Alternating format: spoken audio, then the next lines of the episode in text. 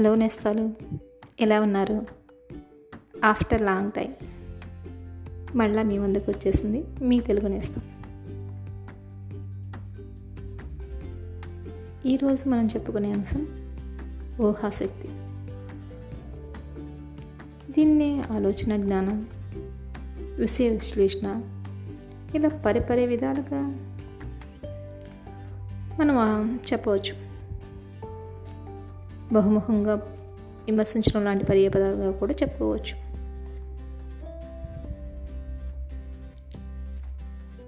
చిన్నప్పుడు ఎక్కువగా గ్రామీణ ప్రాంతాల్లో మధ్యతరగతి ఇళ్ళలో రేడియో అనేది కామన్గా ఉండేటటువంటి వస్తువు. టీవీ అనేది చాలా కొద్ది మంది ఇళ్ళలో మాత్రమే. అది వేళ్ళపై లెక్కించగలిగిన వారి మధ్యలో ఇళ్ళలో మాత్రమే ఉండేది. కాస్త అక్షరాభిమానం తాజా వార్తలు ప్రపంచ విషయాల పట్ల ఉత్సుహత ఉన్న వాళ్ళందరూ ఎక్కువగా రేడియోని ఇష్టపడేవాళ్ళు.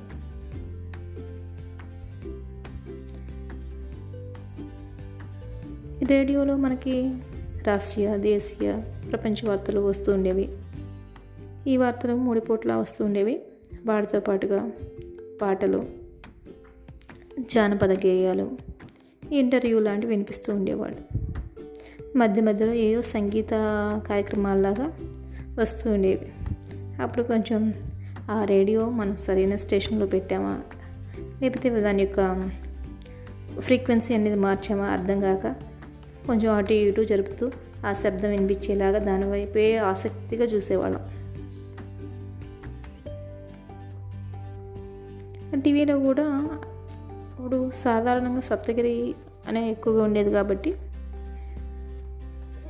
దానిలో కూడా ఎక్కువ ప్రోగ్రామ్స్ ఏమి ఉండేవి కాదు. ప్రతి శుక్రవారం చిత్రలహరి అని వారానికి ఆదివారం ఆదివారం ఒక సినిమా.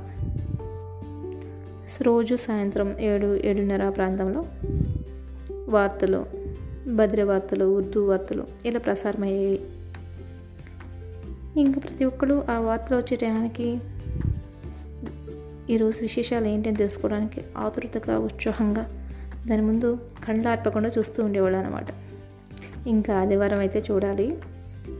ఆ గ్రామీణ ప్రాంతాల్లో ఆ టీవీ ఉన్న ఒక ఐదారు ఏళ్ళ దగ్గర అరుగులు నిండిపోయేవాళ్ళు జనాలు అంతే. ఇవన్నీ ఎందుకు చెప్తున్నానంటే మనకు అవకాశాలు తక్కువగా ఉన్నప్పుడు వాటిపై శ్రద్ధ ఎక్కువగా ఉంటుంది. ఇది లేకపోతే ఎలా అనే భావన మనల్ని ఎలా అయినా పొందాలి అని ప్రేరేపిస్తుంది. వారానికి ఒకసారి వచ్చే సినిమా శ్రీకృష్ణ లాంటి ఒక ప్రోగ్రామ్స్ లాంటివి. ఆ ఎదురు చూపుల్లో నిరీక్షణలో వీక్షిస్తున్నప్పుడు ఆనందం రెండింతలు రెట్టింపుగా ఉండేది. దానికోసం ఎదురు చూసి ఎదురు చూసి కావాల్సింది సరిగ్గా దొరికితే ఆనందమే వేరు కదా. ఇక్కడ ఇదే సందర్భంలో నాకు మరొక విషయం చెప్పాలనిపిస్తుంది.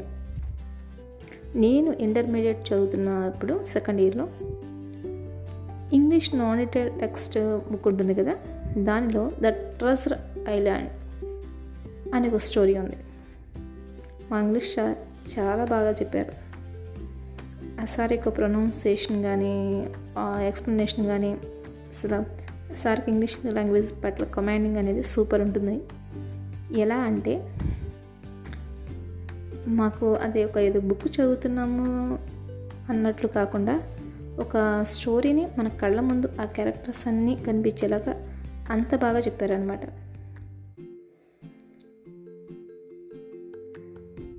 ఎలా అంటే ఆ నేచర్ ఆ స్టోరీ యొక్క నేరేషన్ అందరూ ఫాలో అయ్యేవాళ్ళం.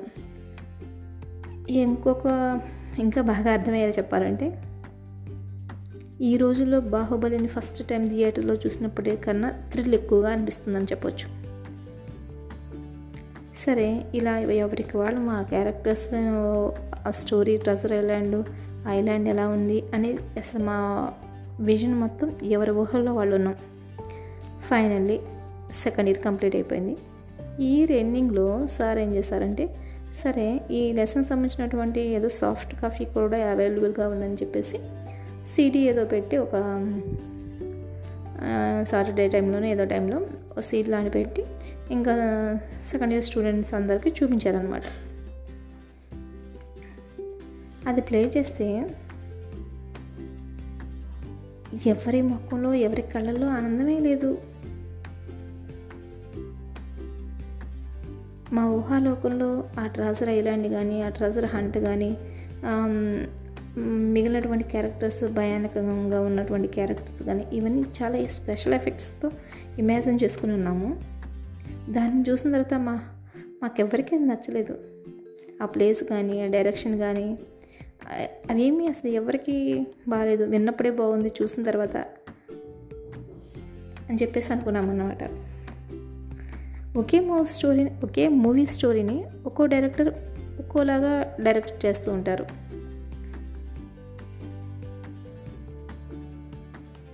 ఒక విషయాన్ని మనం చూసినప్పుడు అవి మన ఊహల్లోని ఏదైనా ఒక విషయాన్ని బాగా చూస్తూ ఉన్నాం అనుకోండి. లైక్ టీవీకి ఎక్కువగా ఎడిట్ అయిపోయి ఉన్నారు. లేదా స్మార్ట్ ఫోన్కి దీనికన్నా బాగా ఎడిట్ అయిపోయి ఉన్నారు. మీకు నచ్చిన ఇన్స్టాగ్రాము యూట్యూబ్ ఇంక ఫేస్బుక్ దాన్ని ఓపెన్ చేయడం మీ ఫాలోవర్స్ని చూసుకోవడం వాళ్ళు పెట్టినవి చూడడం ఇది మీకు ఇంట్రెస్ట్ అనుకోండి. అది ఓకే పెట్టింది చూడడంతోనే ఆగిపోతే కనుక అది మన ఊహాశక్తిని దెబ్బతీస్తుందని. మరి కొంతమంది ఉంటారు. ఎలా? వాళ్ళు పెట్టిన దానికి అనుకూలంగా వాటిని స్టెప్స్గా మార్చుకొని వాళ్ళ యొక్క ఫైనల్ గోల్ ఏదో ఉంటుంది కదా? దానిని రీచ్ అవడానికి వీళ్ళకి మధ్యలో చూసినటువంటి తారసపడినటువంటి ఇలాంటివన్నీ చిన్న చిన్న స్టెప్స్ లాగా పేర్చుకుంటారు.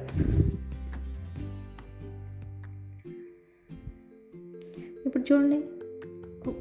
ఇంతకుముందు మూవీసే ఉండేవి స్మార్ట్ మొబైల్స్ అందరు ప్రతి ఒక్కరి చేతిలోకి వచ్చిన తర్వాత ఓకే ఈ పని నేను ఎందుకు చేయగలను అనుకుని ఎవరికి వాళ్ళు డైరెక్ట్ చేసుకోవడం ఎవరికి వాళ్ళు ప్రోగ్రామ్ ఎడిటింగ్ ఎడిటర్స్కి అయిపోతున్నారు వాయిస్ ఓవర్ చేస్తున్నారు ప్రతి ఒక్కరు అప్లోడ్ చేస్తున్నారు. ఓకే అందరివి అందరికీ నచ్చుతున్నాయా అంటే ఇప్పుడు ఏదైనా ఒకటి మొదలు పెట్టగానే ఎవరు దానిలో major one of the king అన్నట్లుగా అయిపోరు. దానికోసం కొంచెం కఠోర శ్రమ ఉంటుంది కదా. అలా శ్రమ పడిన తర్వాత ఫలితం అనేది బాగుంటుంది. టీవీ కానీ ఫోన్ లాంటి గ్యాడ్జెట్స్ని ఏదో రిలాక్స్ కోసం కాకుండా అదే వ్యాపకంగా ఊహి ఉపయోగించడం జస్ట్ ఒకదాని తర్వాత ప్రోగ్రామ్ ఒకదాని తర్వాత ప్రోగ్రామ్ వస్తూనే ఉంటాయి. వాటికి ఎండింగ్ అనేది లేదు కదా. మనం ఛానల్ మార్చుకుంటే మరో ప్రోగ్రాం మరో ఇవి పదే పదే మనం వీక్షించడం ఉండడం వలన మనం సొంతంగా ఆలోచించే శక్తిని కోల్పోతున్నాం. మన ఊహాశక్తిని వదిలిపెట్టేస్తున్నాం అని అర్థం. ఎవరో చెప్పింది వింటున్నాం చేస్తున్నాం అంతే.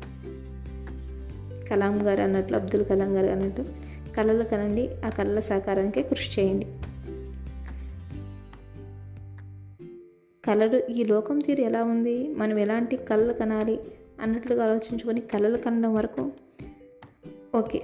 కానీ ఆ దిశగా మనం కృషి చేస్తేనే ఆ కళలు సాకారం అవుతాయి.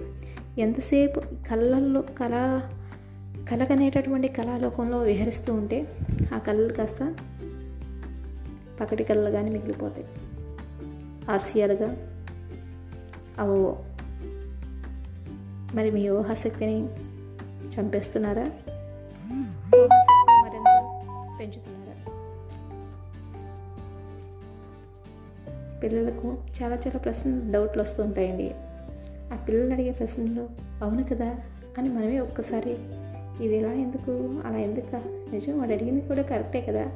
అన్నట్లు మనకు చాలా సందర్భాలు అనిస్తాయి మనం చెప్పలేక తీసుకొచ్చి ఏ పో అది లేదు ఇది లేదు అన్నాం అనుకోండి వాడు ఊహాశక్తి చిన్నబోతుంది.